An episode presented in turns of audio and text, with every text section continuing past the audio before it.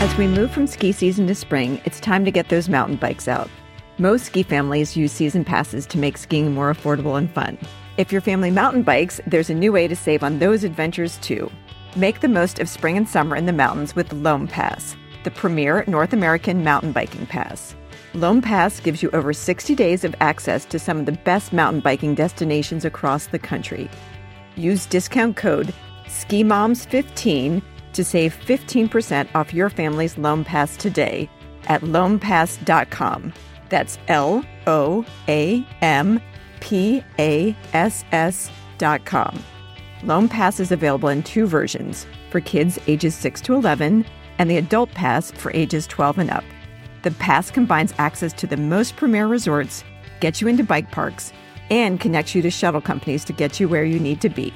It's the one pass you need to bring the best cycling to your family. Remember, you'll get two days at each of the resorts, parks, or shuttles, making the investment one that will pay off big. Remember to use code SKIMOMS15 to save 15% off your family's Loam Pass today.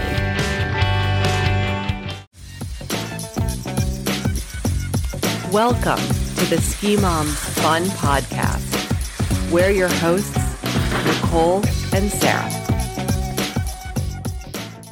Hey, ski moms. This week's quick tips is about how to take care of your technical ski gear, keep your things waterproof so you can stay dry and warm on the slopes. I had seen a uh, new, beautiful technical ski outfit at the Snowbound Expo, and I went online and ordered it, and I love it. It's it's European, and I look like I could summit a glacier in this outfit. Um, that's not where you'll find me. You'll probably find me in a in a heated uh, you know, chairlift bubble somewhere, but um, I still want to keep my these beautiful technical pieces um, in very good condition. They were an investment, and there's something that I plan on having for a very long time. So as part of this, I started looking at how do I care for these uh, these items because in Vermont, whether it's getting in and out of my car, putting skis on the roof, my clothes get my ski clothes do get dirty and I do wash them quite a bit. And I was washing them with Tide Pods, and now I'm realizing that really was not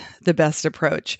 Um, but washing your ski clothes is important. It's an important part of the maintenance of these uh, these pieces. So as I was researching and reading, there's a few brands that that make products to actually take care of uh, of our technical pieces. Um, the waterproofing is important for two reasons. Uh, obviously, keeps you dry, but it also keeps the breathability of these technical fabrics so you're not holding in all the moisture. So it makes it so that your body heat um, can also go out of the uh, you know out of the your ski pants and your jackets. And that's an important piece of this. So that was something that I definitely didn't understand. And I probably have to go back and now that I know this, like bring all of my ski clothes through this process. But essentially, I'll walk you through the the most well-known company in this space that I'm aware of is a British company called Nikwax, and you can get their products online. But what I ordered for myself uh, to to do this is I got something called it was a pack a Nikwax hard shell cleaning and waterproofing duo pack. I got the smaller one just to to test this all out. But first, you want to make sure that there's no leftover de- regular detergent, Tide or any liquid detergent in your your dispensers before you start this. So make sure that's all washed out. Um, and what you do is you're going to um, you do up the zippers and you leave the pockets open because you you do want your your pockets to to get uh you know to stay as waterproof as possible as well. You're probably going to have your your phone in there or some other things that you wouldn't want getting wet.